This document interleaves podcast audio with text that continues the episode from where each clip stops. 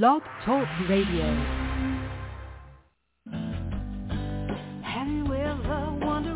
Welcome to Mind Shifters Radio with the Forgiveness Doctor, Doctor Michael Ryce. I'm Jeanie Ryce, your co-host. We also have co-hosts Doctor Tim Hayes and Michelle Pichet. We will share with you the wisdom of the first century Aramaic internal process of forgiveness. We offer tools and support five days a week.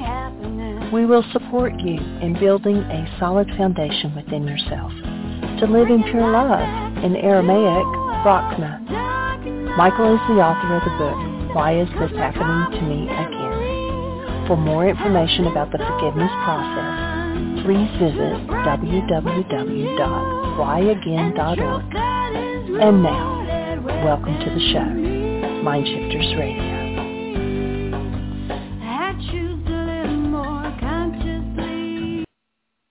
Hello and welcome to Mind Shifters Radio. I'm Tim Hayes. I'm your host for the first hour. And today is Thursday, February twenty-second, twenty twenty-four.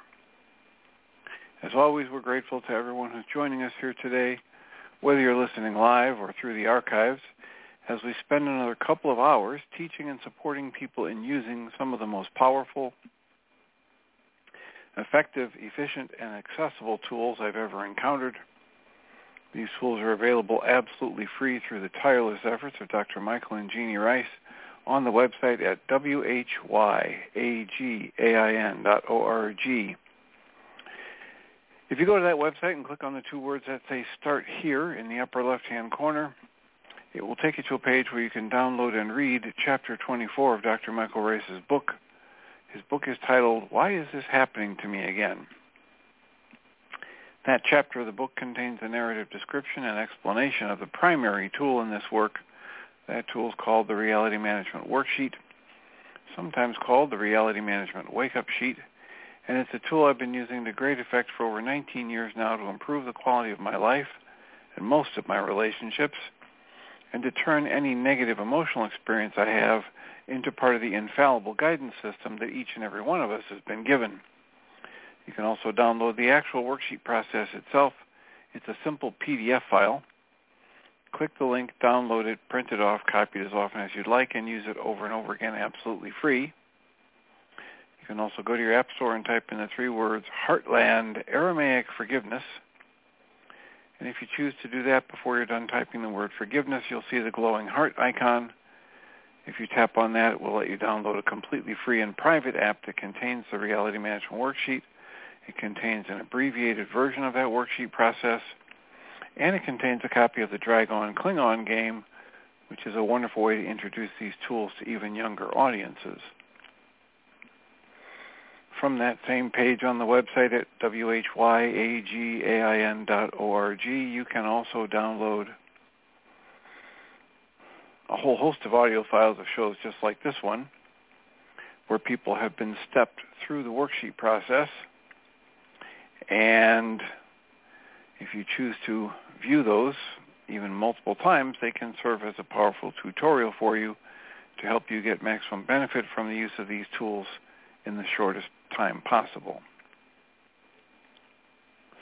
We hope people do all of that soon and often, primarily because it tends to improve the quality of people's lives the more they actively apply these tools in their lives. And secondarily, because it tends to prompt comments, questions, answers, and testimonials. If you have any of those to share with us, we would appreciate you doing so by giving us a call at five six three, nine nine nine, three five eight one. If you don't want to call or don't have access to calling, you can send us an email. You can email me at t j h at mind shifters academy dot org. Or you can email Jeanie at J E A N I E at why again dot org. That's W H Y A G A I N dot O R G. And if we get a comment or question or testimonial from you, we'll address it on the Internet show. And then as time allows, send you a notification about what day and time that occurred so you can listen back to the archives for the feedback or the input. And we appreciate whenever anybody does that because it just makes it that much easier for us to live into our intention with this work The intention we have with this work is to be of service, and that's just a whole heck of a lot easier to do when we get feedback from people about how these things are landing for them, what's working, what has the most benefit, et cetera. I would like to uh, put it in the recording again that tomorrow morning on the twenty-third, when we do our show, and I say morning because it's morning here in uh, Central Time Zone, U S A, we will have two guests, Lori Morse and Doctor David Gruder, and we welcome you to join us for that. They are the hosts of, um, among other things, they are the hosts of the podcast titled T O T, The One Thing. And The One Thing is their way of talking about God, light, love, the one consciousness, all that is. It goes by many, many names. And they're, they're actively engaged in helping people become aware of that. This is basically uh, what Doctor Michael Ryce would call his primary purpose, that he believes the primary purpose for every human being is the same, and that is to develop and then strengthen a viable, conscious, spiritual body. And that's, as I take it, what David Gruder and uh, Lori Morse are attempting to do with their T O T, The One Thing podcast, to help people wake up to the fact that there is this more uh, uh, pervasive level of intelligence. There is a, a source of wisdom and compassion that all of us can get access to, and so they have a podcast talking about that and talking about various aspects of different philosophies and religions that have been very, very similar over the years. Doctor Gruder calls it perennial wisdom, regardless of which philosophy or religion you ascribe to, most of them share some very solid, consistent observations about our true nature and about our experience as humans, and the phrase for that is perennial wisdom. And the Gnostics had it, and the pagans had it, and lots of people had it, you know, as a body of knowledge from prior to ancient Egypt. It was spoken about through Egypt and the times after that, and it comes and goes as a a body of knowledge, and it kind of has its times of being in favor with the general population and times where it's not so much well known, or it goes through times where people are actively working to suppress it so that they can control others.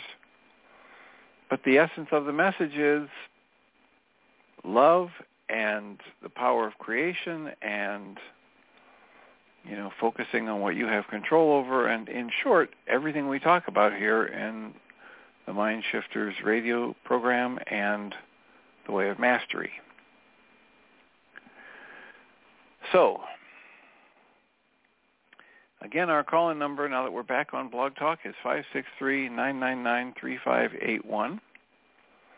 If you call that number and press one on your phone, we can have a conversation. And that would be greatly appreciated if you let us know how things are um, panning out for you. If you have comments or questions about the worksheet process or about the Way of Mastery and or about how or why we're doing what we're doing at any level, those comments and questions will be welcome. And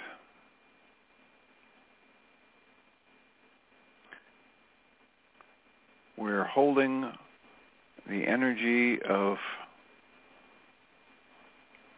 good technology functioning so that tomorrow we'll be able to have our guests on the Blog Talk Radio platform, and um, it'll eventually get uploaded to Podbean as a backup, but it is not currently our practice to simulcast on both. Um, Jeanie is working on doing that for the second hour, but that is not something we have mastered here for the first hour. So what's on your mind? How can we support you? We have, um, being that it is a Thursday, there will be a support group tonight. All the information you would need to join us, or have anybody else that you care to share that information with, have them join us, is available on the Mind Shifters Academy dot org website. And we had a brand new attendee at a support group on Tuesday, somebody who'd never been to one of our support groups before. So there's, you never know who's going to show up, and we will gladly welcome anybody who'd like to participate.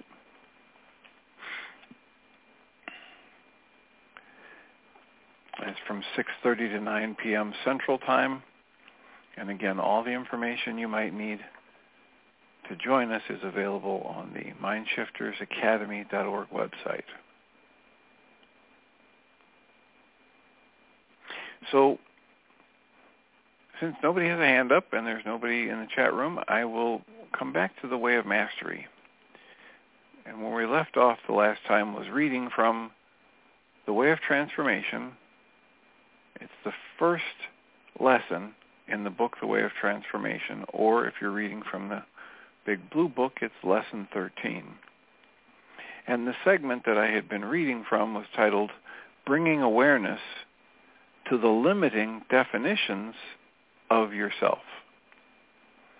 And so the invitation with this work, especially this segment, is to really question what you value. What am I defending? What am I continuing to do on a daily basis that no longer fulfills me? How might I use my time and my thought, my mind energy differently? How can I recognize that my thoughts about myself are not myself, and they're severely limiting, and that I am, as the title of this lesson proclaims, you are unlimited spirit. How can I wake up to that? How can I discover the limiting beliefs that I hold on to about myself? And they just finished talking about the concept of deciding that you are an unlimited spirit, and you're perfectly free to show up in front of anybody and just extend the love of the Christ mind to them.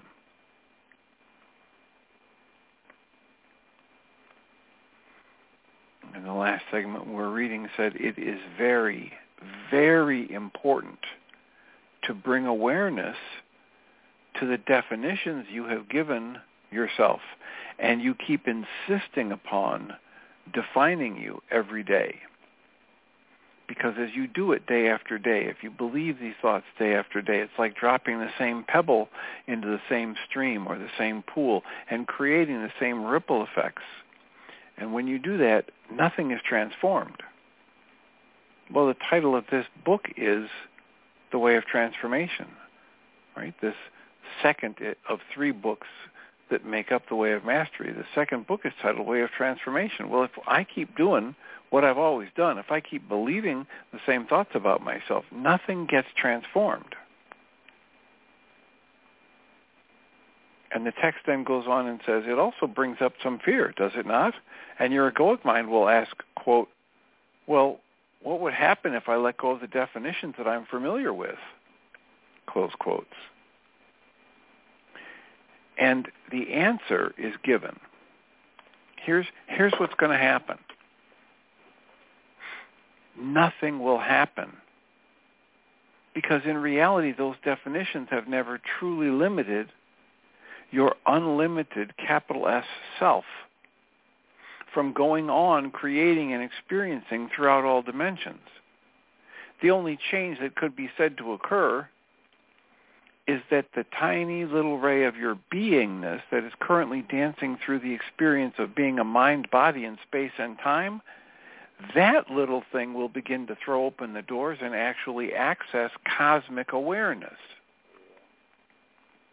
There's nothing to fear in letting go of the dream of separation, the illusion of smallness, the illusion of being evil or damaged or broken.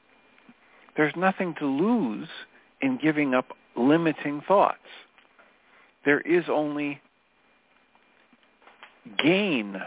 There is only the extension of creation. There is only expanding awareness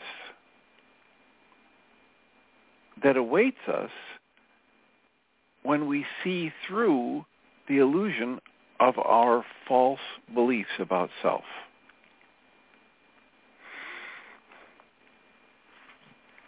The text goes on and says, if you want the experience of walking on this planet as an enlightened master,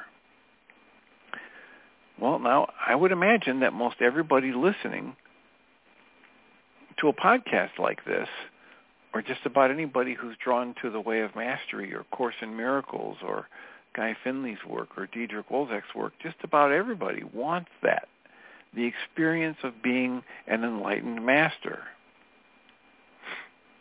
If you want that, here's what you have to do first. You have to come to understand the foundation upon which the Way of Transformation is based. Second, you have to bring awareness to the definitions of yourself that have become unconscious for you. And then you have to deliberately redefine yourself as you enter into the field of your experiences. Here is the nub. Here's the rub. Here's the contentious point. No one can make the decision for you. I, Yeshua, have never enlightened anyone. I have never even so much as lifted them an inch. I am merely one who has chosen to demonstrate unlimitedness for myself. And part of that experience was taking on the crucifixion just so that I could learn how to overcome death. That was my choice, my pathway, my calling forth of experience. I can tell you that it is so much grander to be in the body while being completely aware of your cosmic self. So if you want the experience of walking on this plane as an enlightened master, you must understand the foundation of the Way of Transformation, which is you are unlimited spirit. The only thing that controls, con- contains, or constrains you in any way is your beliefs about yourself. And secondly, you must bring awareness to those definitions, those limiting beliefs about yourself that have become unconscious for you. Once you're aware of them, you must deliberately redefine them, which is why they offer so many times statements. I'm going to tap into what's going on around the edges of my awareness. I will feel the thoughts of anyone I choose to direct attention to. I will direct love to them. I will choose to be the capital T truth of who I am. Statements like, I am fully committed to transforming my awareness from one who has been sleeping and perceiving myself as limited to time and space. I am going to wake up. I am going to remember that I and my Father are one. I am going to understand that nothing sources my experience other than the choices I have made. I'm going to expand my awareness by reading a statement like, I am not what I have perceived myself to be. Instead, I am unlimited, pure spirit, and nothing is unavailable to me. Therefore, in this moment, I choose to open access to other dimensions of experience so that I might call this moment to me in a different way.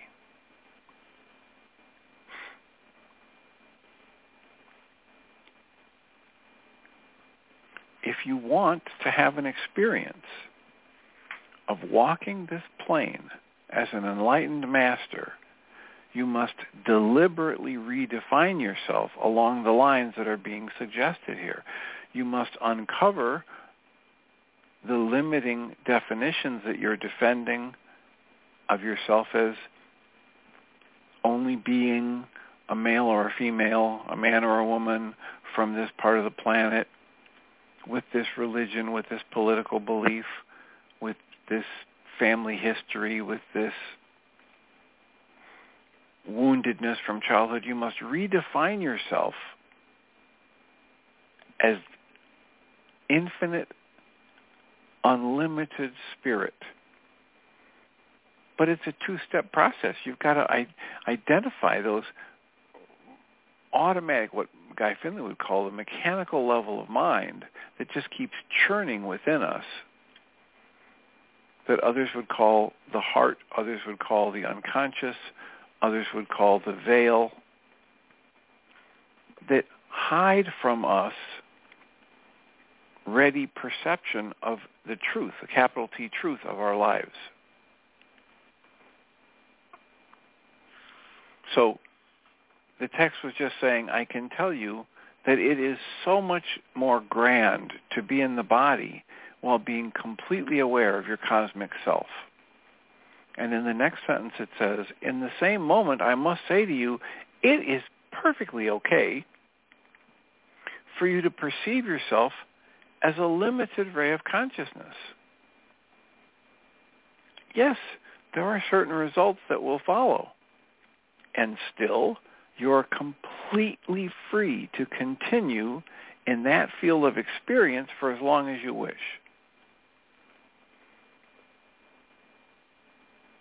And I just flashed on something that Susan Bingham had talked about earlier when she was, we were talking about doing the the writing that is sometimes called two-way prayer and sometimes called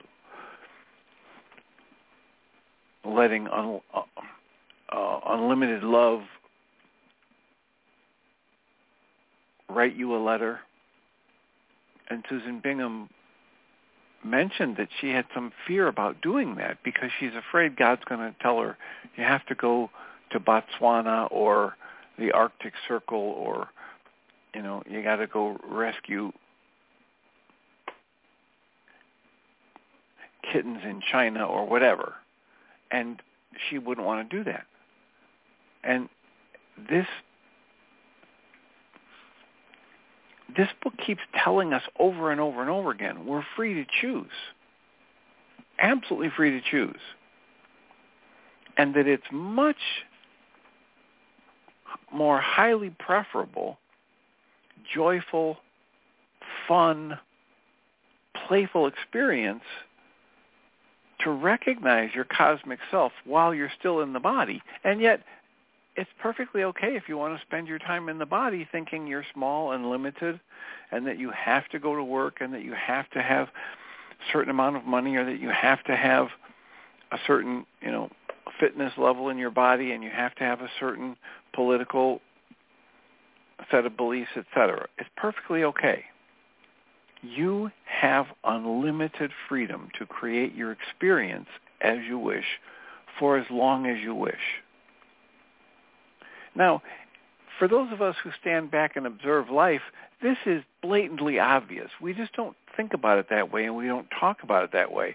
But the fact of the matter is there are people all over the world that we run into, some of whom are pouring their mind energy and their life energy into building a business, and some of whom are pouring their energy into getting more of an education, and some of whom are pouring their mind energy into helping others, and others who are pouring their mind energy into just accumulating as much wealth and possessions as they can. They're, where everybody's out there doing their own thing. And lessons like this tell us you're perfectly free.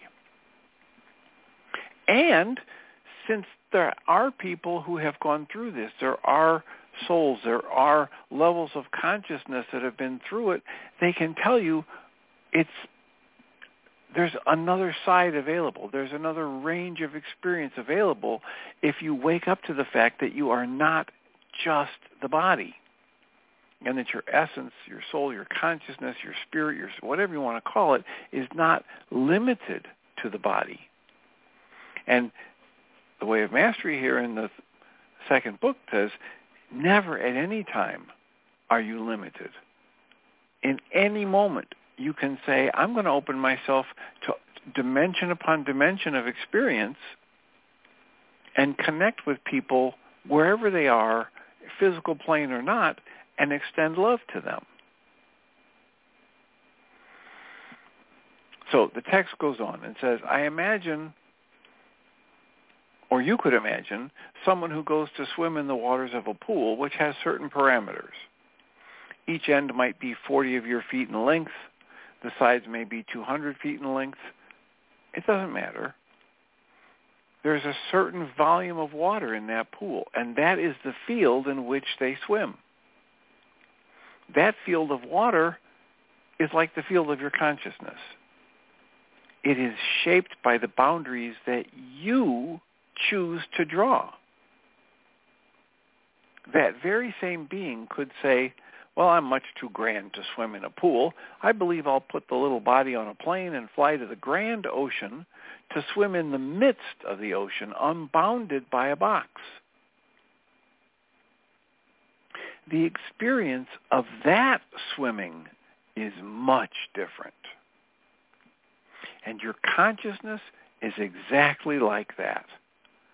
All that you experience from the moment you awaken in the morning until the moment you awaken in the morning, again, parentheses, because there is no downtime, close parentheses, everything you see, everything you experience is the direct result of where and how you have drawn the lines on the blank canvas of consciousness. And you are free at any time to draw differently. So, never again say that you've discovered something. Rather, learn to say, I am experiencing the effects of certain lines I have drawn in the infinite field of my being, and they are perfectly okay. That's like taking a walk in the rain. Learn to enjoy it from the place of unlimitedness within you, as a Christ would walk upon this earth and say, quote, I choose to feel the rain upon the skin of this body. I feel the shiver of the flesh against the cold. What a delight this is. I am unlimited forever. This moment does not define me. It does not imprison me. I am free. I am free. Tomorrow, I might move to some warmer climate where the sun shines and there are no clouds of rain. If so, I will enjoy the rays of the sunlight upon the skin and the sweat of the brow. And I will notice what it feels like as it tickles across the skin. Not my skin, but the skin. And when I meet a friend, I will remind myself that our fields of mind are meeting in many dimensions. What will I choose to bring to this moment? Will I see myself as limited to the boundaries of the skin of the body? Will I only tell them of my laments? Things like, oh boy, my car had a flat tire. And then my mother called, and she's unhappy because I forgot her birthday. And uh, I don't know what I'm going to do. I don't know how I'm going to get through this. Or am I going to meet them as the unlimited cosmic being that I am? Will I create the space in which I get to enjoy beaming love to them? Will I enjoy seeing what is occurring just around the edges of the third-dimensional experience, which, of course, it does go on? For example, hello, Fred. Nice to see you. But around the corners of my perception, I notice, oh, Fred, you had an argument with your wife. Let me send you some love about that. Without ever opening my mouth, here's some love for you. You know the wisdom. You know the answer. Oh, a little cancer's beginning to form in the colon. I think I'll send light to it. And then say out loud something like, so, Fred, how's the wife? How are your children? And listen attentively and then say, oh, very good, while constantly beaming light into the cancer.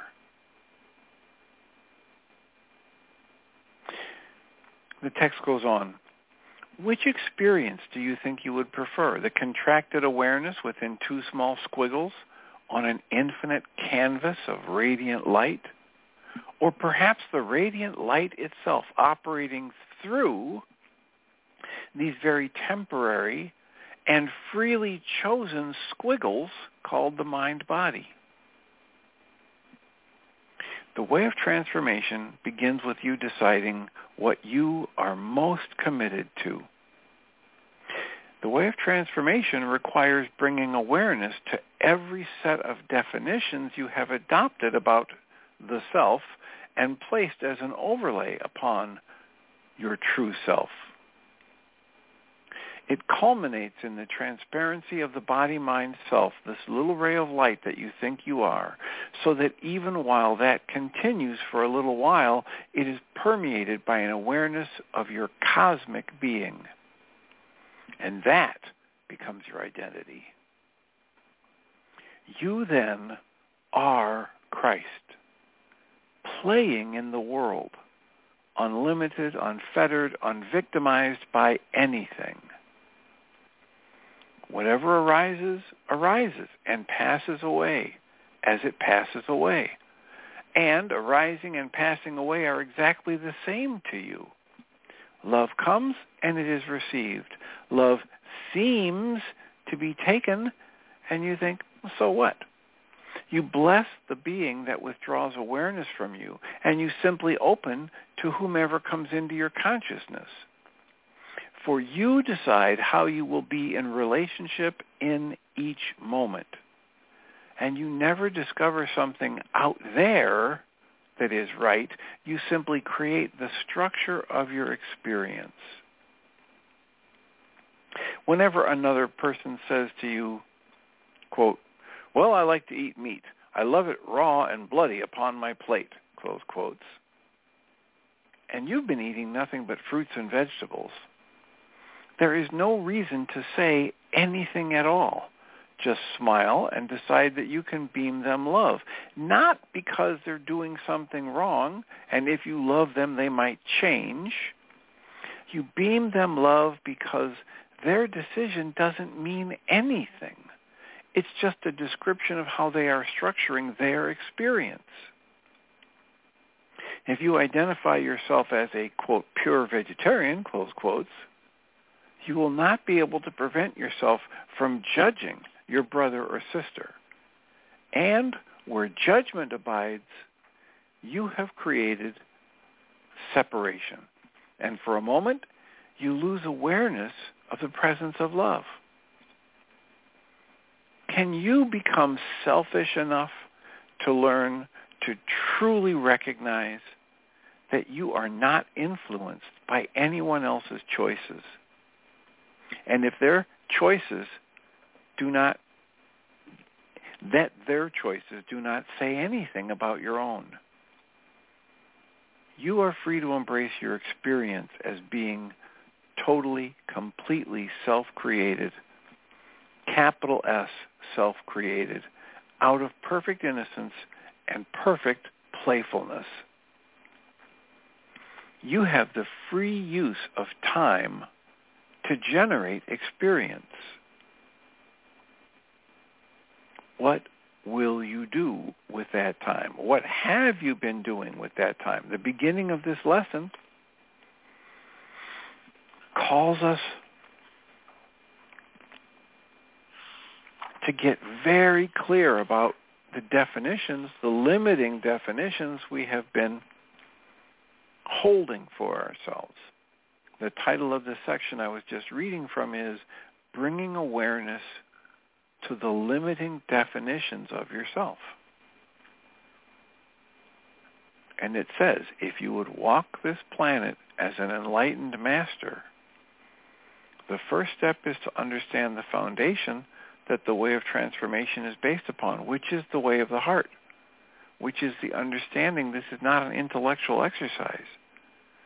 This is a series of new experiences of life that you can usher yourself into when you put the conscious logical mind on the shelf for a while and you learn to lead with your loving, questioning, playful heart, asking to be taught by love in each moment how to be a blessing to yourself and others, how to learn more about the infinite expansion of consciousness in each moment.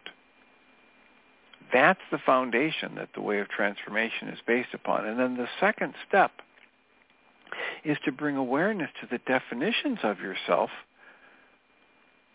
that have been so well conditioned into you and brainwashed into you and practiced by you that they become unconscious, that they operate like an autopilot, like what Guy Finley calls the mechanical level of mind, what Way of Mastery calls the intellect, which has been shoved full of trivialities like garbage in a garbage can, like the nine-bit mind that Michael Ryce refers to and the non, non-being mind Michael Ryce refers to. And once you become aware of the patterns, once you use tools like the Reality Management Worksheet and the Mind Shifter Targeted Journaling Tool and the breathwork to stir up and bring to the surface, to the conscious level of awareness, what you've been holding as limiting definitions for yourself, then deliberately redefine your true self as you enter into the field of your experiences and thereby create very, very different experiences for yourself. I and my Father are one. I am unlimited spirit. I have the capacity to extend love in every situation. I am not ever a victim of the world I see. I am unlimited consciousness. I can choose to sit in a chair for five minutes a day as the Christ mind. I can ask to be shown what would it be like to look at this situation as a Christ. And I can let life, love, creation, consciousness itself teach me.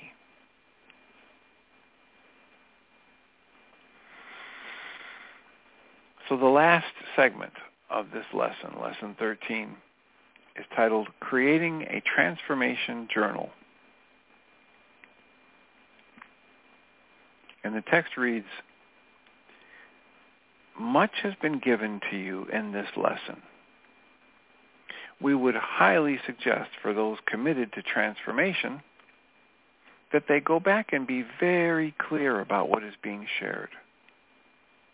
Begin to create your own personal transformation journal and let it be used for no other purpose. Take the journal and find a picture that represents for you the highest, the deepest, the most passionate, the most beautiful expression of love that you can imagine.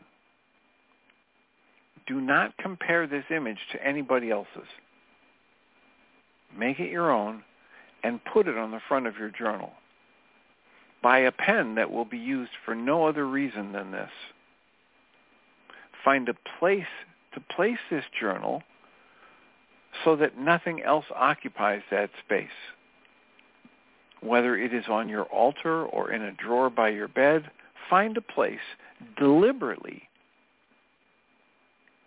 Find that out of the field of your Christedness and say, ah, this is the place. And then each time you begin a lesson, go through it carefully and write down the key points that are being shared. Make the decision about what they will mean for you. And decide what steps you will take to incorporate them into your lived daily experience, even if that means they're not going to be incorporated at all. Take one hundred percent responsibility for the decision and write it down in your journal. For example, I don't think I'm going to do that. I own it. I decide it freely. That's the way it is. As you do this, by the time these lessons end, you will be surprised at what you have written in your journal. As you go through it lesson by lesson, also keep track of some of the things that you experience as you play with the practices that we give you. How are things changing? What experiences are you beginning to have as you explore the space just beyond the corners of your normal awareness? When you do the exercise we suggested at the beginning of this lesson, what images came? What thoughts did you notice? What colors did you see? Write them down. Jot them down. Have fun with it. For indeed, in each lesson, we will be giving you very specific, though what may seem as very simple exercises. But they are designed to give you access to what is already occurring at all times in a way that can foster and deepen your deliberate awareness of what is occurring all the time in your cosmic and unlimited self. The only transformation you can experience in space and time is the reaching down from the depth of the ocean into one tiny temporary wave and readjusting the little foam drops on the tip of the wave that you call the body-mind of the self.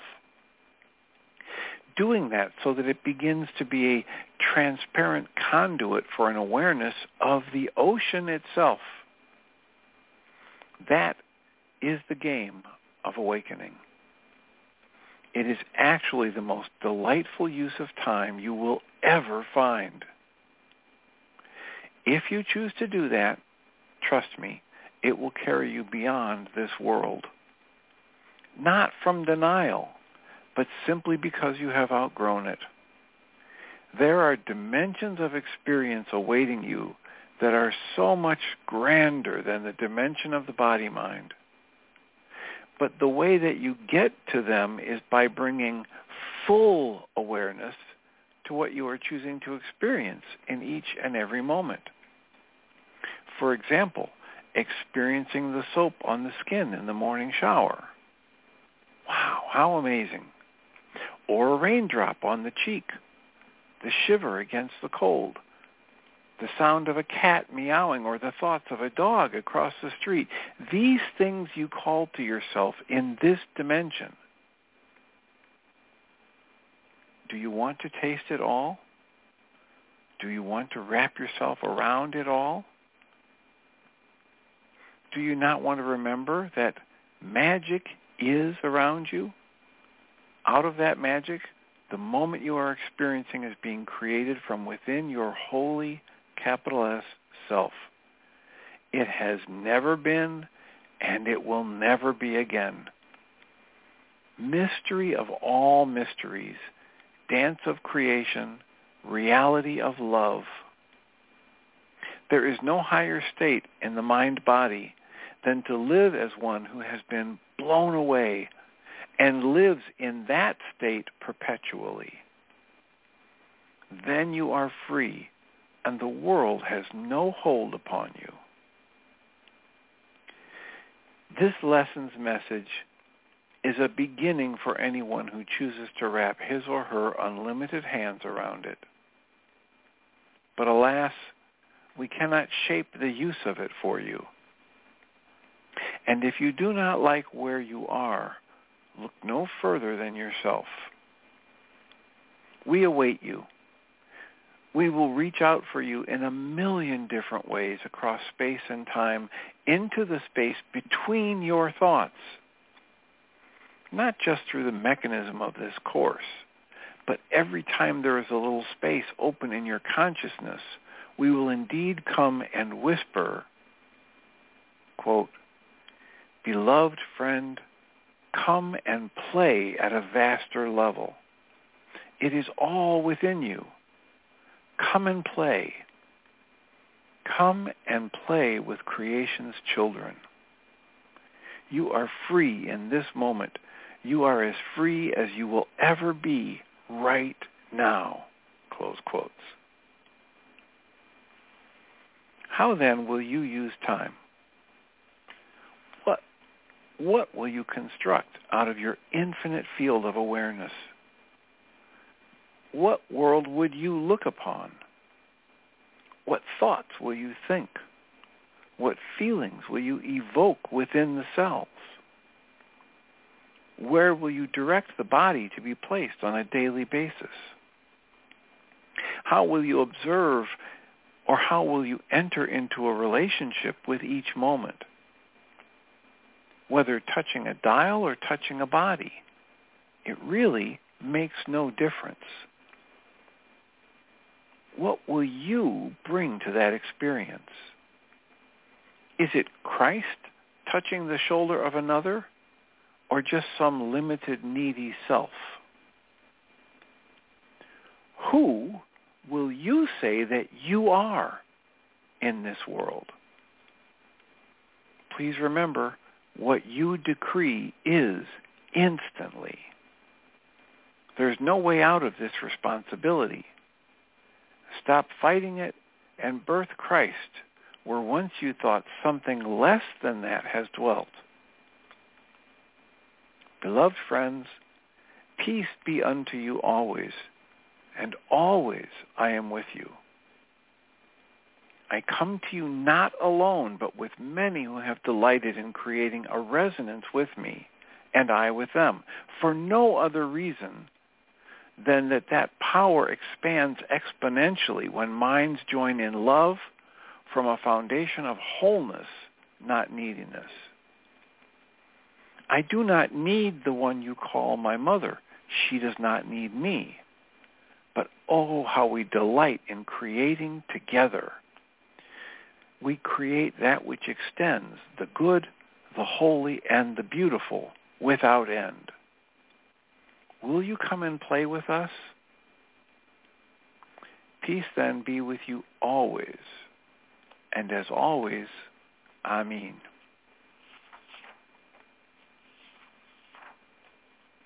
So that is Lesson thirteen. And again, just like in Lesson twelve, it recommends that we go back and go back and go back and start a journal and make notes and be careful, because there's so much value woven into these words and practices that we can't begin to comprehend until after we have chosen to shift our experience, to be different in the moment.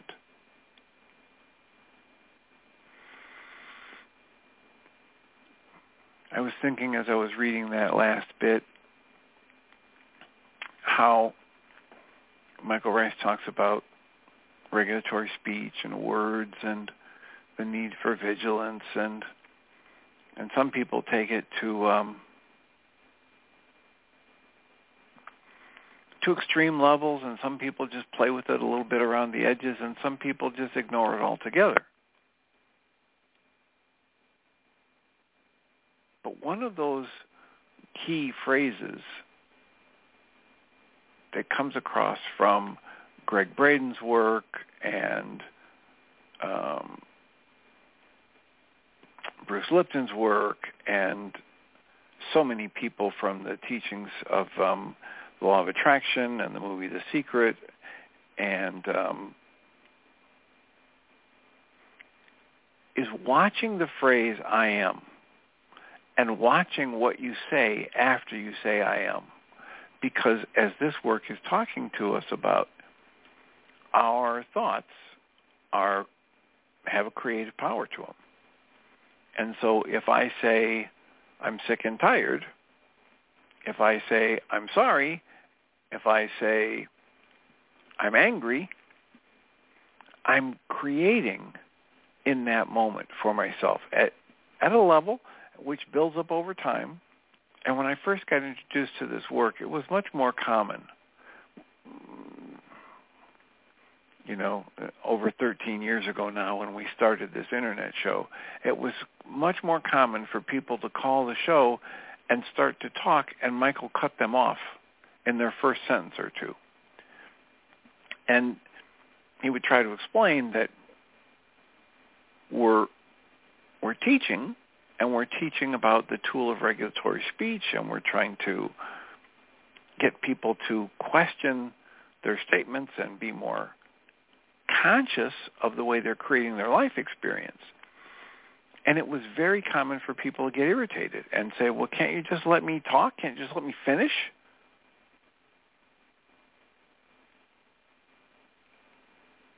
And then the next jump that people would make is they would try to think about everything they said before they said it, if they were talking on the internet show or in one of the support groups, to try and make sure their speech was just perfect. And therefore, to my way of thinking, they were losing one of the powerful aspects of regulatory speech, which is the revelatory nature of it, how my speech will reveal to me the hidden parts of my consciousness. So, for instance, if I keep saying, oh, I'm sorry, I'm sorry, I'm sorry, I'm sorry, I'm programming myself to believe I am a sorry being, that there's problems with me. If somebody points that out to me and I say, oh, I'm not going to say that anymore, and I have a thought, oh, I'm sorry, but I catch it before I say it, and I say something else, and I pretend I didn't have that thought, I'm sorry, or, oh, I'm an idiot, or um, any negative derogatory thought about myself. If I catch it before I say it and try to pretend it didn't happen so I don't say it out loud in front of other people, I miss the opportunity to see what's been revealed. In that moment, if I have the thought, oh, I'm such an idiot, there's an opportunity for me to tap into what is the part of my mind that still believes I'm an idiot, and do some worksheets or E F T tapping or a mind shifter on that.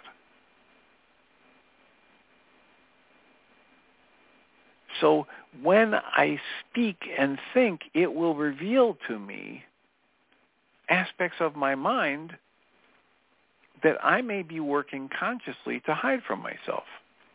One of the examples I use so often is we talk in this work about taking one hundred percent responsibility for what you experience and all of your emotions, et cetera.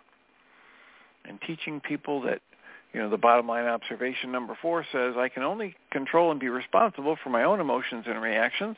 I can't control and be responsible for the emotions and reactions of anybody else, no matter how hard I try. And I say that to people, usually in a first session. I'm relaying the first four observations to them. And most of the time they either say, yep, absolutely, I believe that, oh, I've been living my life that way, et cetera. And then I say, oh, good, so do you realize that you just agreed to the fact that no one's ever made you angry, no one's ever made you feel sad, hurt, scared, or offended you in any way? And sometimes I get quite a an aggressive response saying, no, that's not true, I didn't agree to that. This person really makes me angry. So we teach this to people. I personally teach this to people day in and day out. I was teaching this kind of thing to people even before I met Doctor Michael Ryce. I've been teaching it even more in a more focused, intensive way since I met him, which is over twenty years now. And I occasionally have the thought, oh, that guy's really making me angry. Now, if I try to pretend I didn't have that thought, I lose the revelation that thought reveals to me that there's still a part of my mind that believes people and things outside of me can create and maintain my emotions, and that I'm a victim. If I acknowledge that statement, yes, one good thing to do then is restate it more accurately. Oh, what's a better way to say that? Instead of this person's really making me angry, I could say more accurately, wow, I generate a lot of irritation from the interpretation I place on this, my interaction with this person. And based on what that person said, I'm making it mean something that, you know, makes it easy for me to rationalize anger. That's one thing I can do, and now I'm programming my mind more accurately.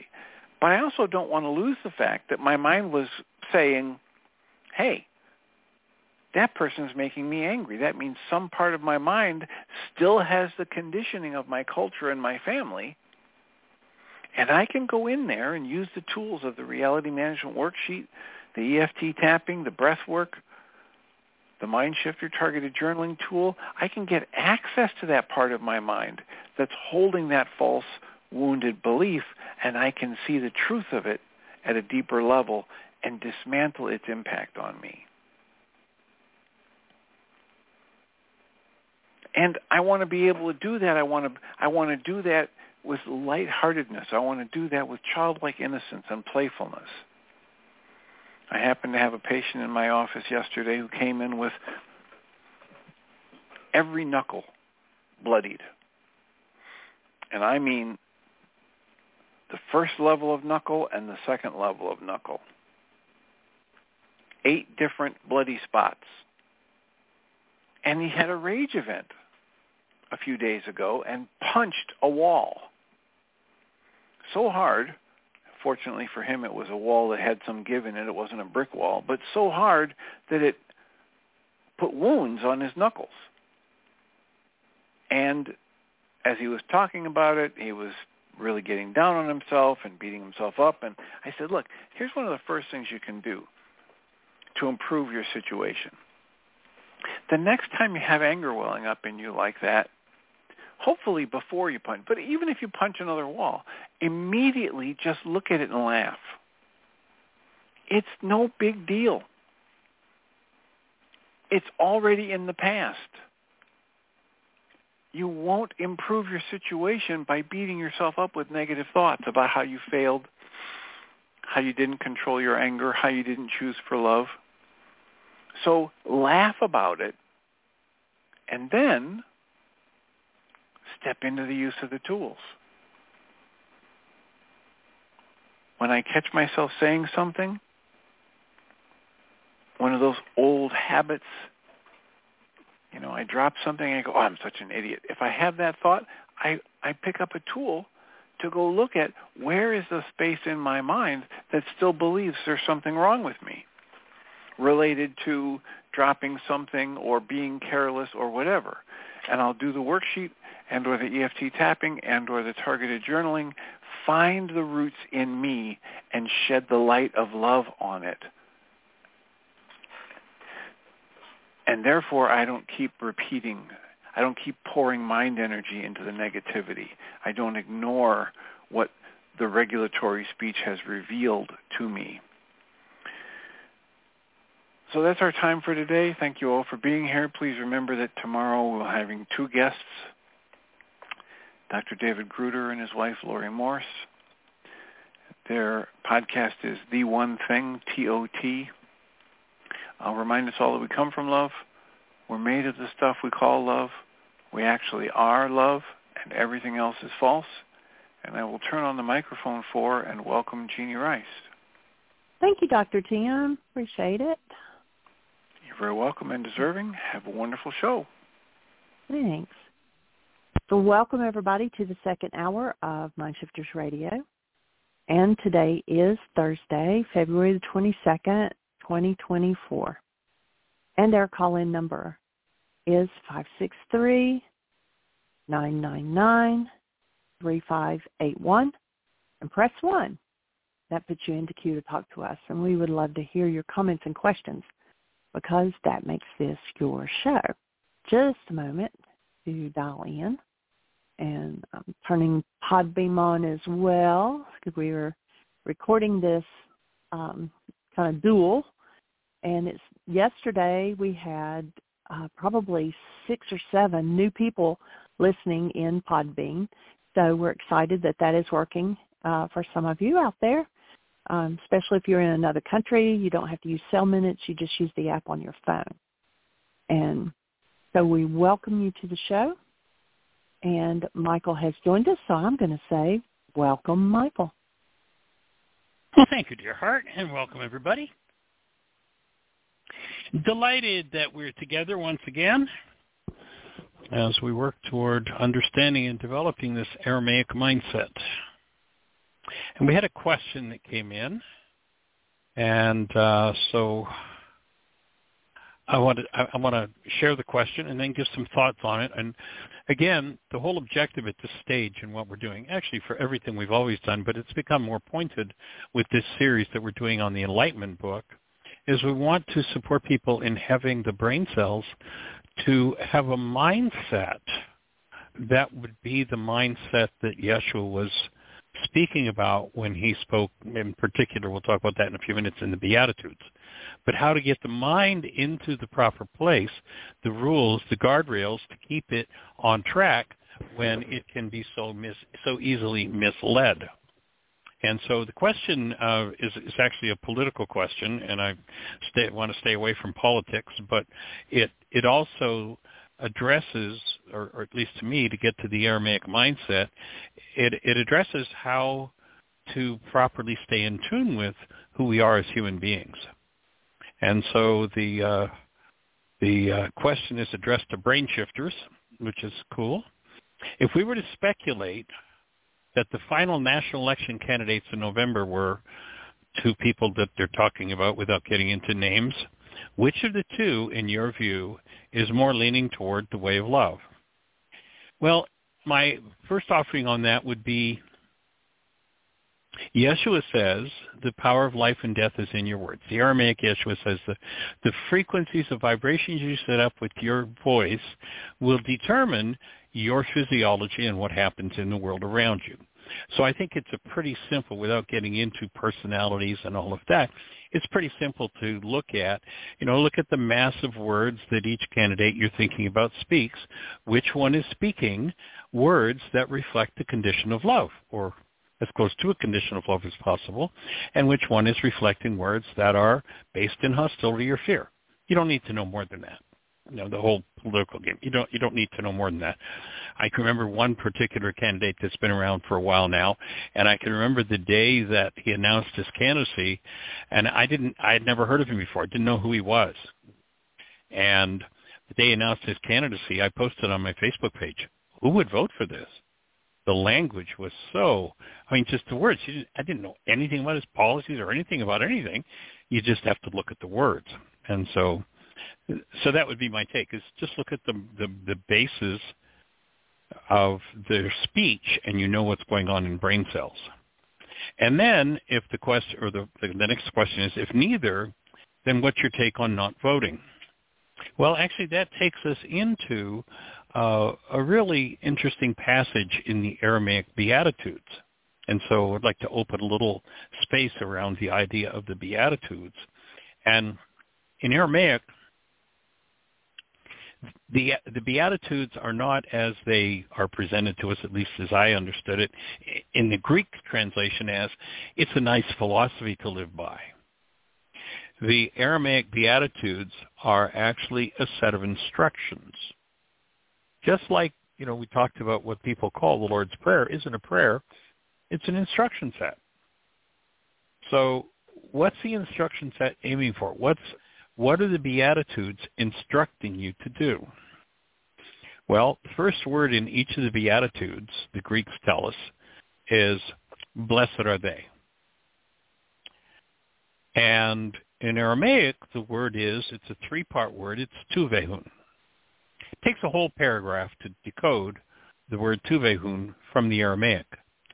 But this word that comes before each of the Beatitudes to what the instruction is about. So tuvehun in Aramaic best translation I can come up with, is the Creator implanted in your mind neural structures which will guide you when they are active. Yes, they understood neural structures back then. If they are inactive, you who follow these instructions will come into conscious possession of and be able to use this latent guidance system designed to make available thoughts and actions that will increase your happiness and well-being. So the Beatitudes are a set of instructions for how to activate the neural structure that's indicated in the word tuvehun. So there's an underlying set of brain cells that come as part of the package for us as human beings. And when that's active, then what this word tuvehun says is that mindset or neural structure in you designed to make available thoughts and actions that will increase your happiness and well-being, that that will be what's active in you. It speaks of, in, in the word tuvehun, it says that guidance system is latent. That is, it's unconscious, it's hidden, it's buried. And each of the Beatitudes goes through several things, and as as the uh, the work with the Enlightenment book unfolds, we'll we'll cover more of this. But I want to go to uh, the number number eight. Pardon me, number seven. And this um, Greek, the Greek historical interpretation of these words, and believe me, what you hear from the Greek is not a translation in any way, shape, or form. It's an interpretation. But basically what it says, according to the Greeks, is, "Blessed are the peacemakers, they shall be called the children of God." Let's hear what it says in Aramaic. You who, and then the Aramaic word is abday. The word abday speaks of working effectively to produce a result. So that's the first component of the word abday. The second component is that this will be done through service. So you who, through service, work effectively to produce. And then the Aramaic word is shlama. Abday shlama. You who, through service, work effectively to produce the peace and understanding under and in accord with the Creator's will, you shall be called the children or the offspring of the Creator. So, for me, that beatitude directly relates, Audrey, to your question. Should I not vote? Or what's my take on not voting? So, You, you've asked a question about which candidate is going to bring about results in harmony with the highest truth, I would say, or you use the words, the way of love. And my offering would be, if your perception is neither of them does, then under the Aramaic rules for governing the mind, it becomes your job to, through service, worked effectively to produce that space of love. So I don't think not voting is an option. You'll get what you deserve if you don't participate in the game.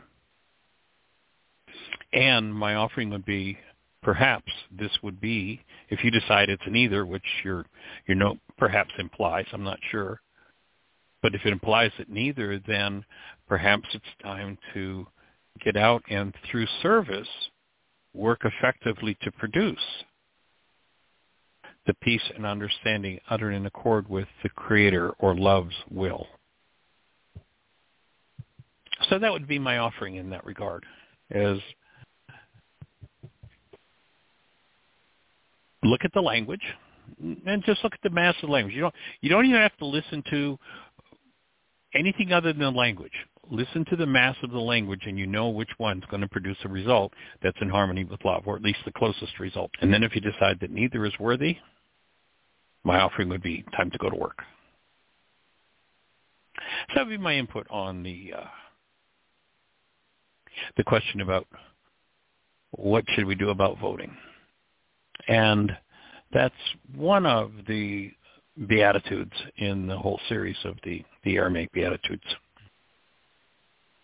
And Miss Jeanie, I wonder if that arouses any thoughts or questions for anybody. If you're out there in listener land, mm-hmm. our call-in number, if you're on one of those stations where we can't see you, is five six three, nine nine nine, three five eight one, five six three, nine nine nine, three five eight one. If you call that number, you'll be listening to the show. And if you have a question, push one. That raises a hand, and we'll be having a conversation. So if you're out there in listener land, push one. Let's talk about it. Did that answer make sense? Yes, Miss Jeanie. We have a hand up, and I believe it's Miss Susan, awesome. six one zero. You're on the air. Mm. Well, Michael. Welcome, young'un. That was a fantastic response. Excellent. And I love that you tapped it right into the Beatitudes, because I haven't had the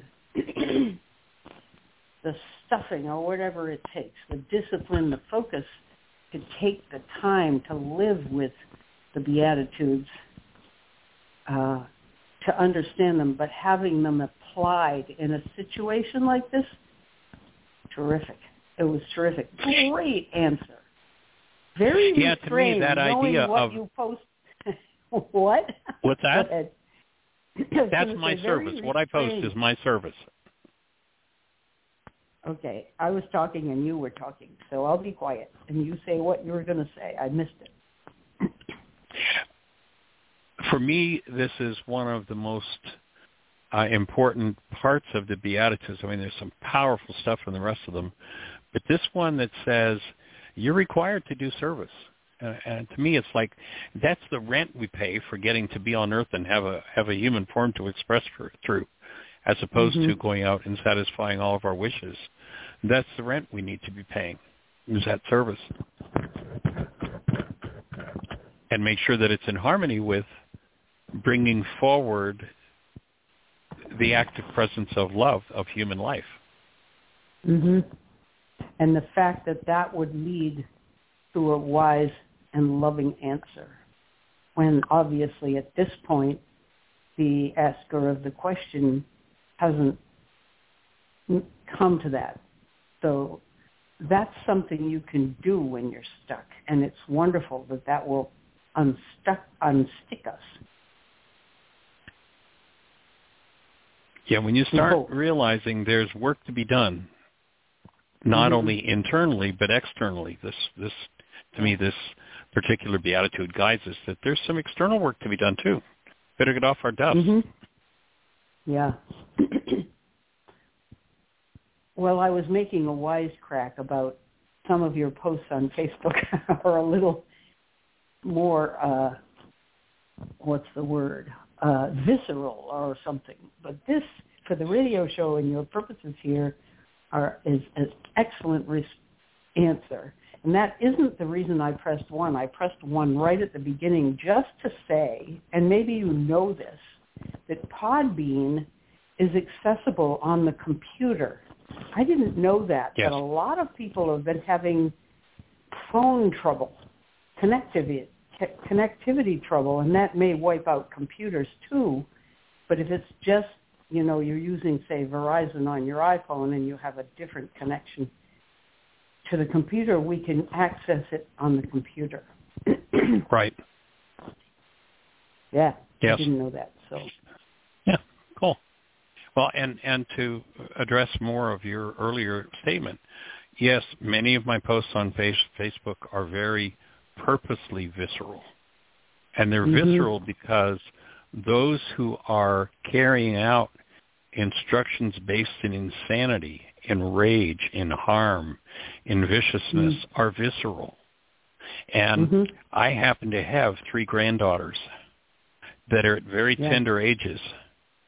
And mm-hmm. when I look at what's being done to women under mm. this political system at this point, I choose to be visceral with those who only understand visceral. And attempting to get their attention to look and say, is it time to really pay attention to what you're doing? because mm-hmm. you know once once one's in blockage of truth, the most hellacious rage can seem to be the loving thing to do to someone who lives in repressed hostility and fear. Mm-hmm. And so I'm I'm hoping that that wake-up call will will resonate that visceral part in people and give them an alternative thought. On, and I understand that, and I, I want to ask a question about that. We had our support group uh, yesterday, and that topic, that political topic, came up. And one person said, you know, even that person is calling for love and help.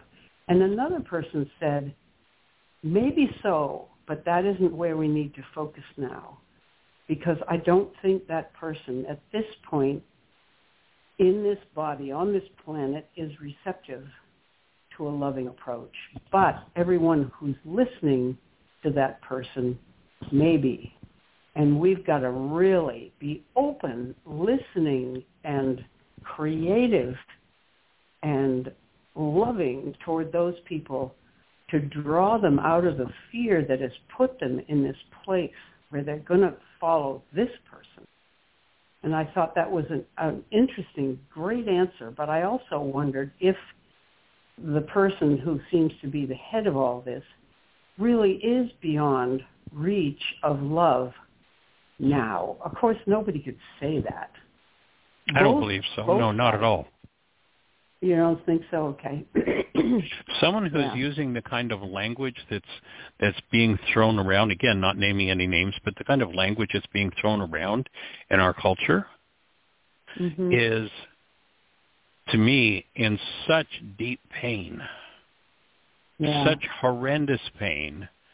And, and yes, all painful screeds are a call for love, but mm-hmm. I think that first, yeah, it's kind of like that old thing, the donkey, you know, you got to get their attention. And that's, yeah. to me, where the visceral posts come in of confronting, confronting this. Look at this. Pay attention to what you're doing.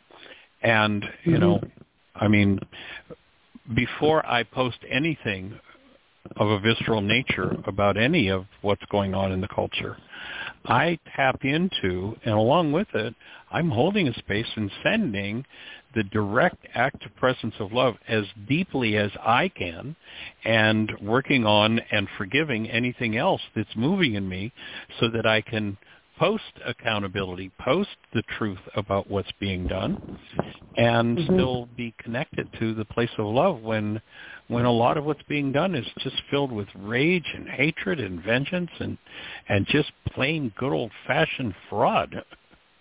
Like, mm-hmm. Oh, yeah. That's true.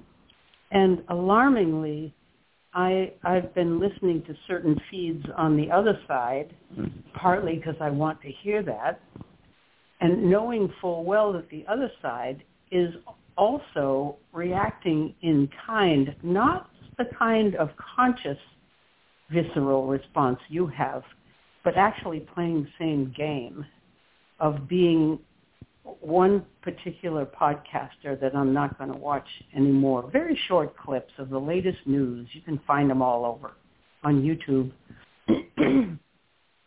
One young man makes fun of the other side, the person leading the other side, bodily sarcasm. Misfunctions and sarcasm, uh, also just dragging out physical weaknesses on the other part, bodily functions, malfunctioning, making fun of that. And I think that only makes the problem worse.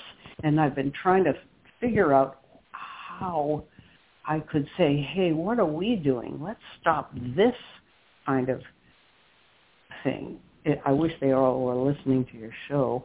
I mean, I think I do know what to say. I just, sometimes they have a slot for comments and I could say something. Put it in there. It. Yeah. yeah. Right. Yeah, you know, the the word sarcasm means to tear flesh. And the person yeah, who's using the sarcasm doing. does mm-hmm. not know that they're tearing their own flesh and that that's where their pain comes from. Yeah. They think the pain comes from, quote, unquote, what they think of as the other side. But their pain comes mm. from the literally, I, I was actually, uh, there's a person here that I do um, process work in exchange for massages.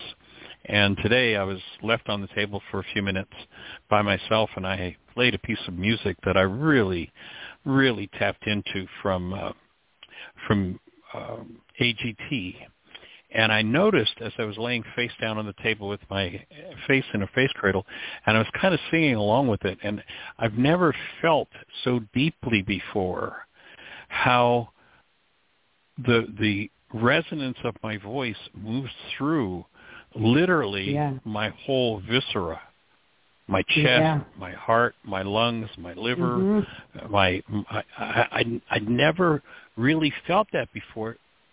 Today, laying face down and just kind of, you know, I was alone in the room and just singing along with this piece of really powerful, beautiful music, and uh, and realizing, you know, the the cymatic effect, the effect that our own voice has in instilling mm-hmm. frequencies into tissue and literally mm-hmm. changing the state of the organized tissue. So Absolutely. It was, you know, to me, it's powerful, and, and starting to look at and pay attention to the impact of our own words on our own physiology and chemistry. Mm-hmm. It's like really important stuff. Mm-hmm. So I'm with you, young lady. We'll keep yeah. holding a space until the game is shifted into a, a place where it's safe for all trauma to be processed. I was I actually uh, was processing with someone recently who had gone to visit some friends in a kind of an, an outlying area of the country, you know, kind of backwoods area of the country. And they were talking about, you know, they were fairly, they were a city person and fairly up to date, you know, sort of doing their work. And but the way they describe going into this backwoods community, and you know how this uncle and that aunt and this cousin and and I mean it was literally like they were describing going into the movie Deliverance. Yeah, they just you know had a weekend visit with someone in a a, a, a back literally in a backwoods community, but it was like it was like they'd gone to Deliverance for the weekend.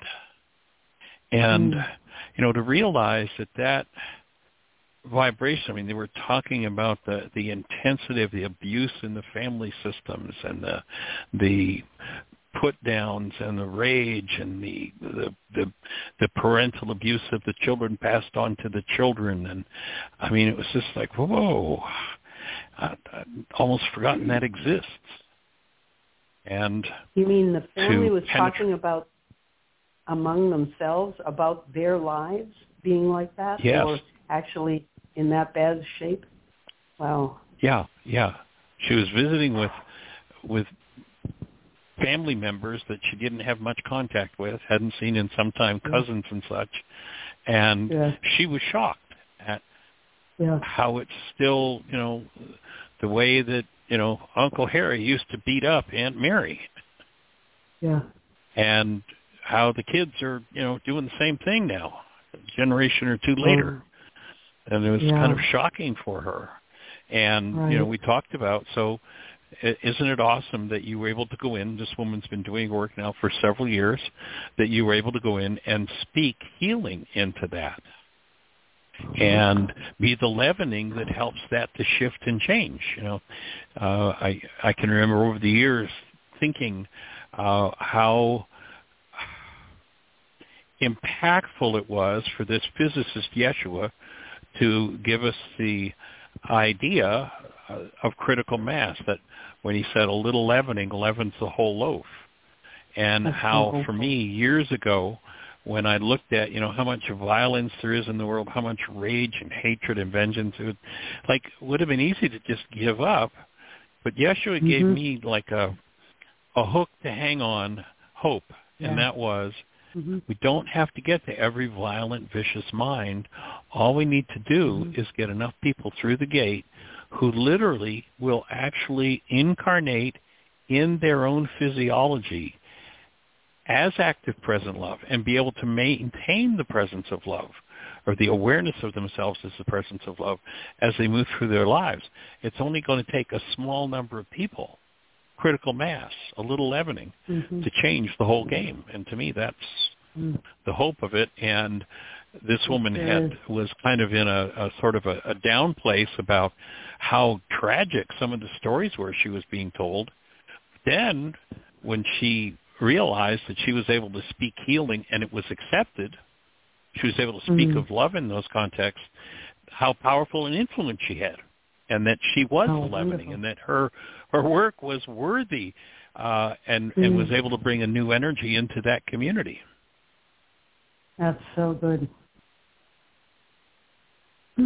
It is. We're blessed. Well, any other thoughts for you today, young lady? Yes and no. Go ahead, Michael. You've got no. You go ahead. What What do you got going on?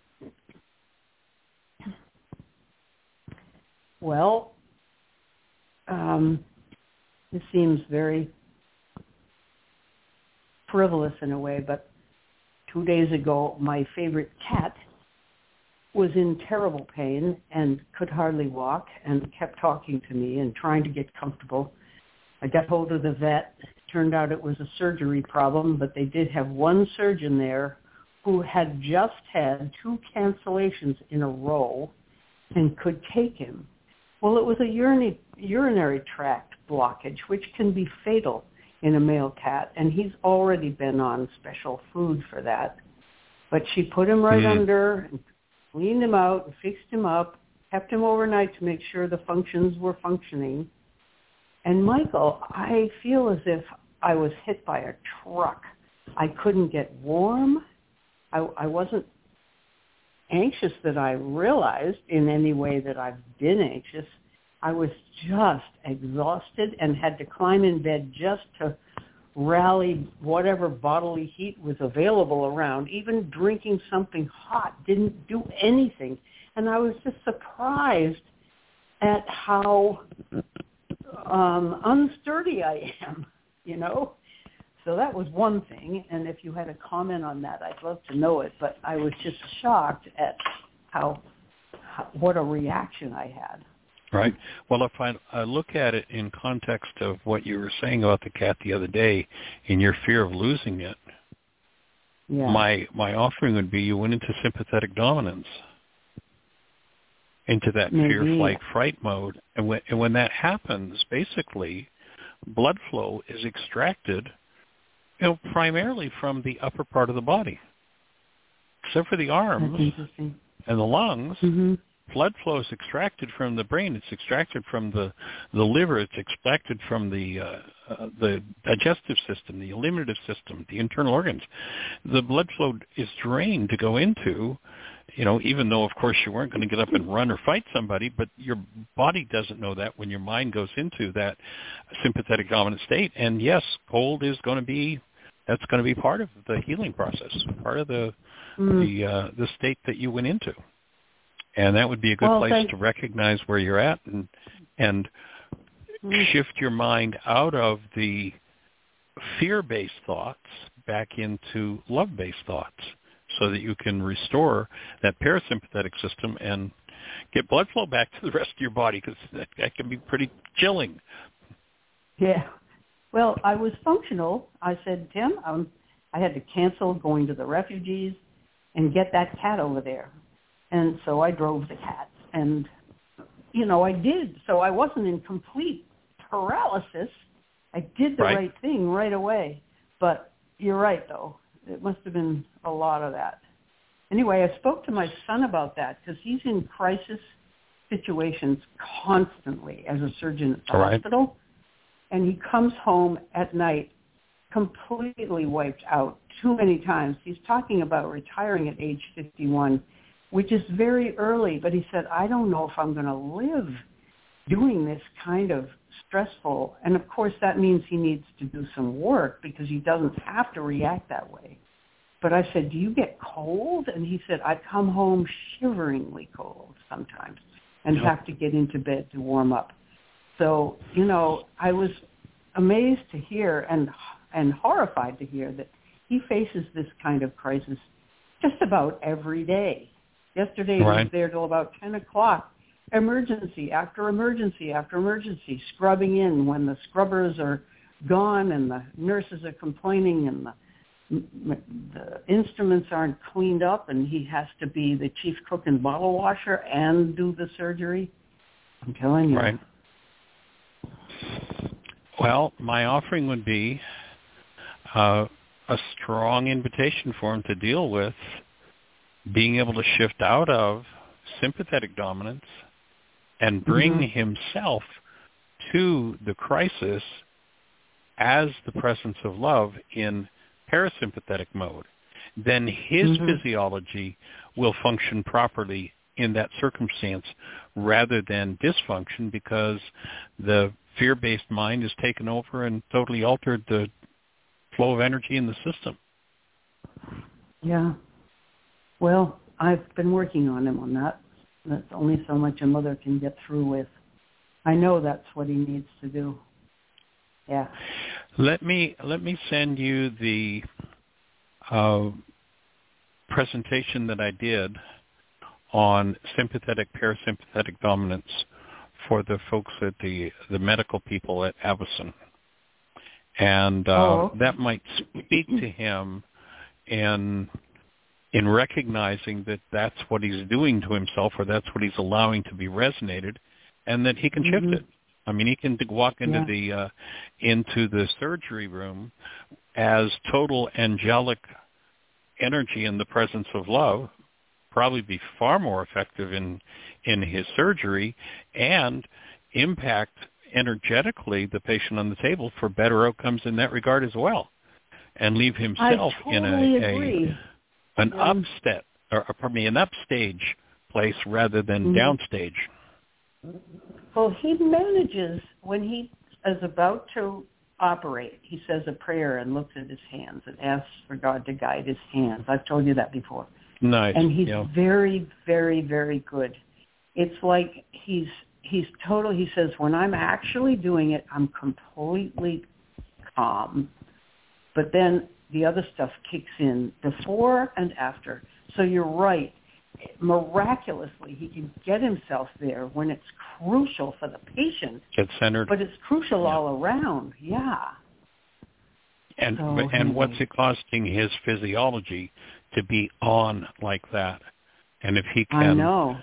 do the work, you know, remember, whether you're in sympathetic or parasympathetic dominance has to do with the mind, not the body. Mm-hmm. The body yeah. is the playground for which state you're in, but it's all controlled and right. done by the mind. Totally. I know. That's true. So we'll hold the space that he has the ears to listen and Thank you. and is able to move upward another notch. That would be great. You in know, his Michael, service you to humanity. You said you were going to send me a couple of links to um, something the other day, and they never came through, so beware. I don't know what's wrong with the system, um, but they okay, didn't. I'll call you after the show, and we'll work it out. Okay, great. Thank you, but cool. carry on. Thanks for listening to that. All right, blessings. Take care. Thanks. All right. Well, Miss Jeanie, do we have anybody else in the phone queue with a hand up or anything happening in the chat room?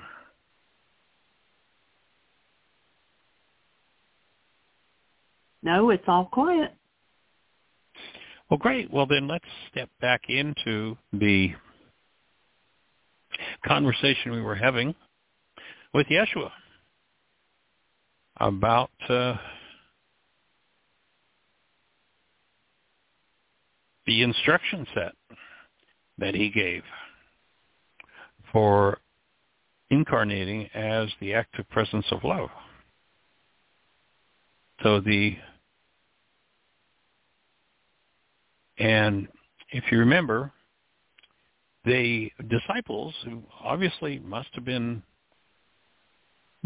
confused or didn't understand, they asked for a set of instructions for how to achieve a result called prayer. So get that mindset. In the Aramaic language, the disciples asked for instructions on an achievable result called prayer. The Greeks totally changed the meaning of the word prayer. Remember Vladimir Lenin, responsible for more deaths on planet Earth than anybody in history? Says the way you destroy a culture is change the meaning of its words. So the word prayer in Aramaic, again, to review, means to set a trap for God, which sounds strange until you recognize that the, the Aramaic language is a physics language. They understood the physics of the world, that we live in an energy system. And when you translate that, you know, set a trap for God into, I have an antenna on my roof that is a trap for channel two, and when it's oriented properly and aligned properly, I get a perfect picture and sound. So how do I set my trap for channel two properly? You might remember, some of you might remember when we actually did have antennas on the roof, and you had a little box over in the corner that you went over and you turned it and the antenna rotated. And, you know, I can remember we were, uh, I was born and raised in an area where we had channel two, channel four, and channel seven coming out of Buffalo, New York. And I can remember that in order to watch channel two, we had to go over and hit the antenna and turn it in one direction. But if we then turned to channel four, channel four was garbage. We had to turn the antenna uh, uh, motor and reorient the antenna. And then channel four came in clearly, but channel two was gone. That's a trap. That's that captures a signal. My offering is that our physiology, this physical device that we call a body-mind unit, and its bony structure is an antenna. It is a trap to capture and reflect into the world that energy in which we live, move, and have our being. And that energy is love. Prayer means to set a trap to capture and reflect love into the world. The disciples didn't know how to do that, so they said, teach us to do that. And what did the Greeks do? The man said, don't repeat and repeat like the pagans, and what happens? Just about every Sunday, what do thirty-two thousand sects of so-called Christianity do? Our Father who art in heaven, hallowed be thy name, thy kingdom come, thy will be done on earth, that, as though it were a, a an order that they're putting into the cosmic gift catalog. And it's ludicrous when it's seen from the Aramaic perspective. So we went through that last yesterday, and I'm going to go ahead and just run through it again as a foundation for where we're going. So here are Yeshua's Aramaic instructions, or a, a, an interpretation for us today based on the Aramaic instructions for how to orient your antenna properly. Starts out with a salutation to the Creator. O eternal Creator, parent to us all, who is in the realms of the unmanifest, teach us to honor, emulate, and serve you. Let your counsel, your wisdom, and your love come alive in us. How does that happen? You've got to set the trap properly. You've got to align yourself properly. Attune us to and empower us to conceive of and understand the will which you have already created for us. In other words, I want to tune to channel two. Teach me how to orient myself so that I capture that which you've already set up, and I bring that into and I reflect it into the world. And teach us so that we may give birth to its fruit. And then there's appreciation. That you renew, this is part of aligning yourself properly, that you renew and feed us daily with the presence of your love and the love of each other. And the food that we receive is a gift we gratefully accept. So gratitude is part of the alignment. Appreciation for what we've been given is part of the alignment. People who've got something to whine and complain about every time they turn around can't do this alignment process. Appreciation. Thank you for restoring us to abundance, teaching us to give as you give, and presence love as you are the presence of love.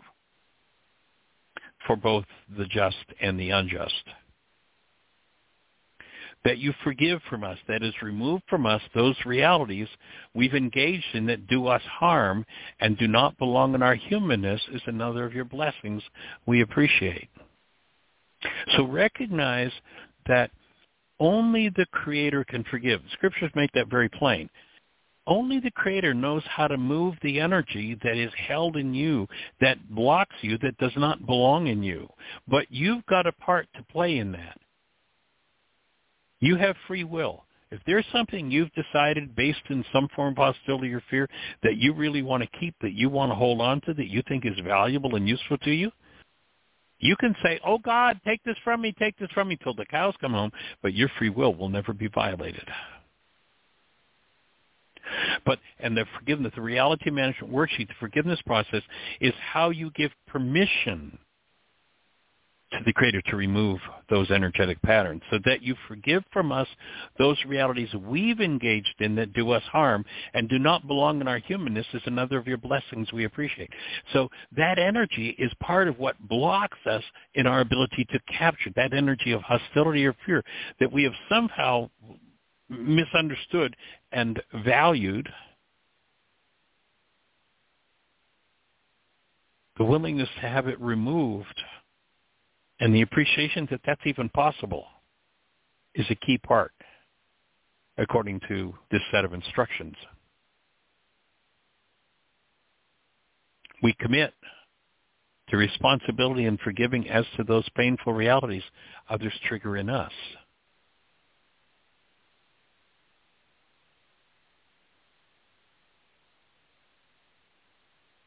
And I'm going to... So this would be taking responsibility and doing our part for the removal of those painful realities that we realize are in us and that others give us the gift of showing to us. When we're tempted to fall out of harmony with your love, that you are here with us, being the space of love, that your love is always present no matter how far we fall, no matter where we go, is a blessing we gratefully accept. That with your grace you deliver us from our errors, and through your light part us from darkness is another blessing that flows from your divine presence. So we don't need to be asking the Creator not to lead us into temptation. I mean, that's just such a ridiculous, asinine translation, to pretend it's a translation of Yeshua's words. So the Creator's going to lead us into temptation. Come on. In fact, it's clearly stated, let no one speak that the Creator leads them into temptation. And yet, many people have been taught to repeat and recite these words over and over and over again. Babbling. We receive each of these gifts with gratitude, appreciation, and praise, sealed in trust, faith, and truth. Amen. Amen. So that would be the instruction set that Yeshua gives when they said, we're confused about this thing called prayer. We know it's not putting order into the cosmic gift catalog. Teach us to pray. That's what he gave us. Now, you remember in an earlier occasion we talked about how he said, you must take up your cross and recognize that your cross is whatever you hold in you that prevents you from living in the space this prayer descri- describes, living that first law.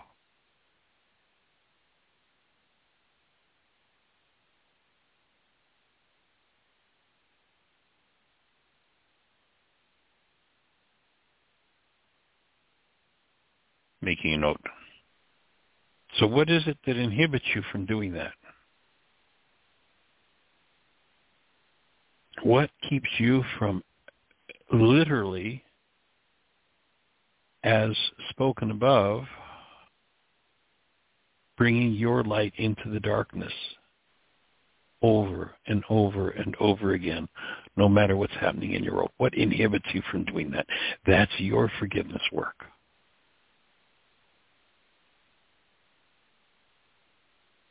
What is the first law? The first law is Rakhma, the law that keeps love present in your mind, that, that allows the entryway of your true created essence into your physiological form. What is it that takes you out of that love? What realities do you hold that, when resonated, break your experience of the presence of love in you? To bear your cross does not mean to suffer through it, but rather to take responsibility for and forgive. Do your part in the forgiveness process, whatever is in you that removes you from love.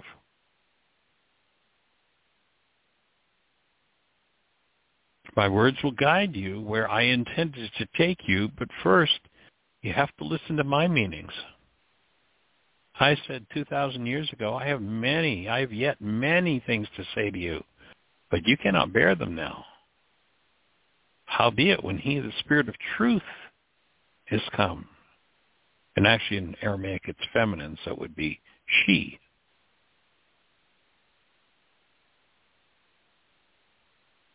The Spirit of Truth has come. She will guide you in all truth. Remember, Ruka Dikuja is that feminine elemental force that undoes the effects of our errors and teaches us the truth. And then Yeshua says, I came to connect you with that Spirit of Truth in you, not some outer authority. There's so many issues to be cleared up, and I wish we could address them all at once. Let's look first at the teaching method used by so many of my followers, or so-called followers. You will notice how unlike my method of teaching this fear, terror, and pounding is. In fact, in the framework of my culture, I treated fear as a demon to be cast out. Recall John the Beloved reflected well my teaching on fear when he said, there is no fear in love, but perfect love casts out fear, because fear hath torment. He that feareth is not made perfect in love.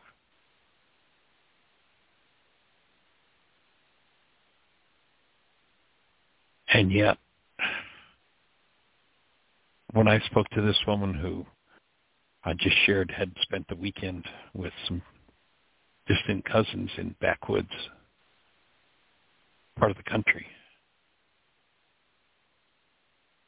fear, it was actually interesting, because what she offered was that the one person who really was the space of love, like one of the most dramatically present spaces of love, was actually the fundamental Baptist preacher, that he had the whole, holy, like he had that presence of love in him. And she was shocked, because it was not what she was used to in her Baptist upbringing, which was all hellfire and brimstone. But the one man in the community that was really that space and understood.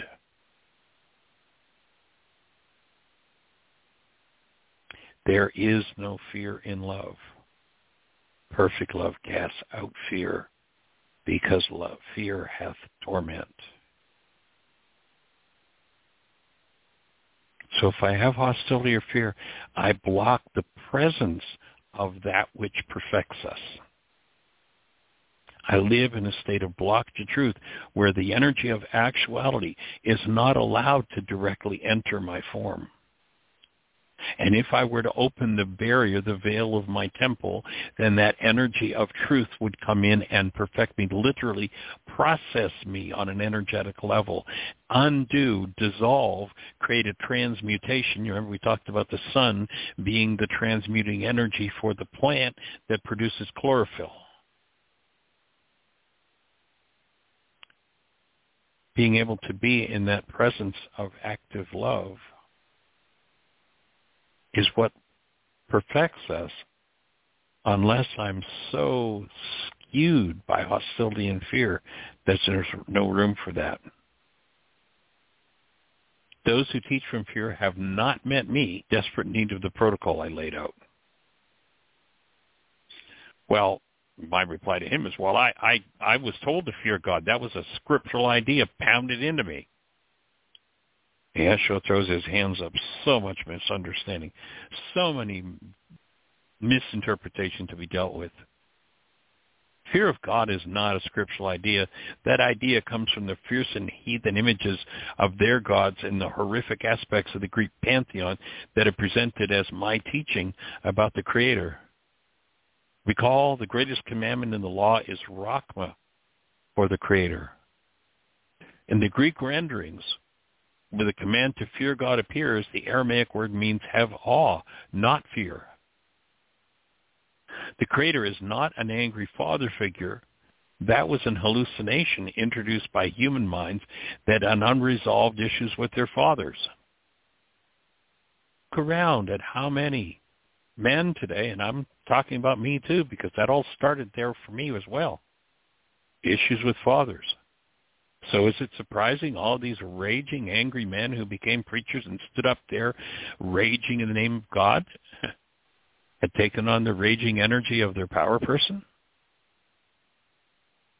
I thought, as written by John, the Creator is love. Listen again to First John four.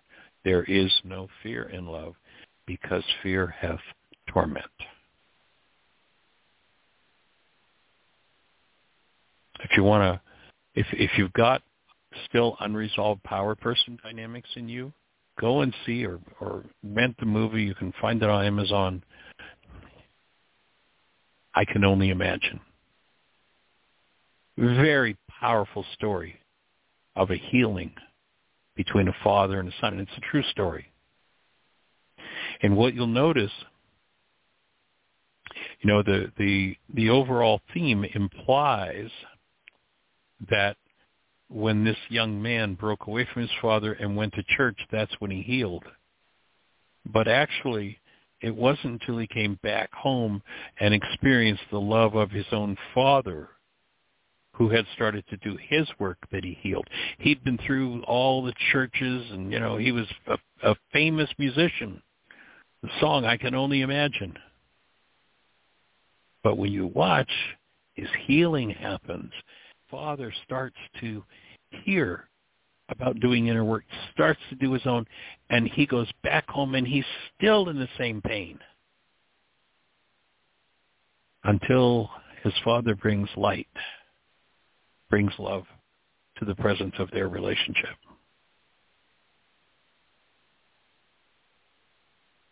So if that's still an issue for you, it's a powerful film to just take some worksheets and sit and breathe through it. Fear and love cannot be active in the mind at the same time. Just not possible. They are absolutely incompatible frequencies with each other. And that would be just like, you know, I shared with you how, I can remember as a kid, we used to, I remember we had a golden brown box with this dial on it, and we could dial the direction of the antenna. When you tuned in channel four, two was gone. When you tuned in channel two, four was gone.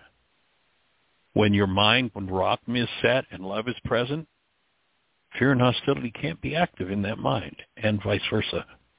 The activity, there are three filters, Rakhma, fear, hostility, over the frontal lobes of the brain, three filters over the back of brain, Kuba, fear, hostility. Only one of those can govern the system at a time. Whichever one governs excludes the energy of the other two.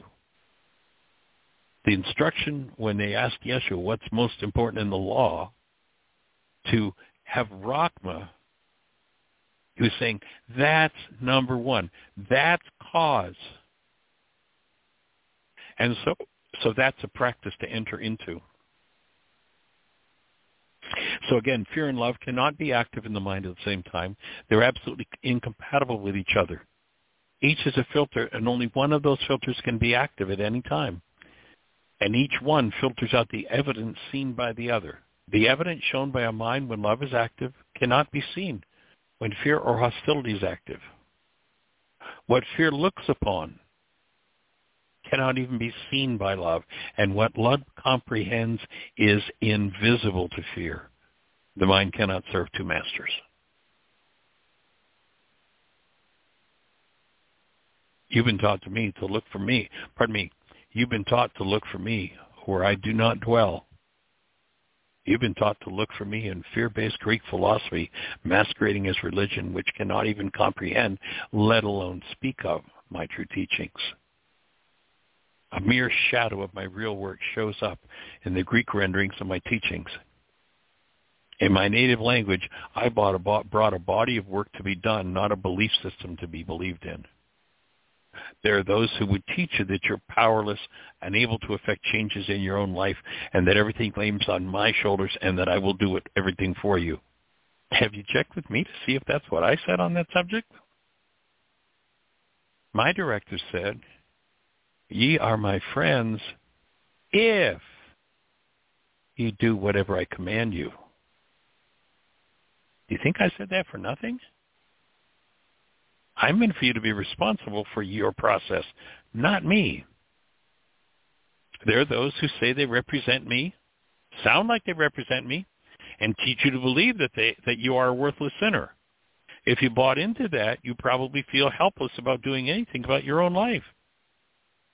Once again, in Timothy, my teaching on what you're capable of and who you are is perfectly clear. Perfectly represented in the words. For God has not given you a spirit of fear, but of power and of love and of a sound mind. I said, verily I say unto you, he that believeth on me, the works that I do, he shall do also. Greater works than these shall he do, because I go unto my Father. And you too must learn to go unto your Father, your source. The presence of love in you. To believe on me is an Aramaic idiom I used to me- that meant to be living, to follow the method I gave for living your life. It is a method that will place you squarely in, quote, the spirit of power and of love and of a sound mind. You've raised at least six major issues in our short time together, and the way these issues are intertwined muddies the waters of the mind. Before we address these issues, let's look at who I am and gain some insight into why understanding the meaning of my words in their original Aramaic context is not just important, but urgent.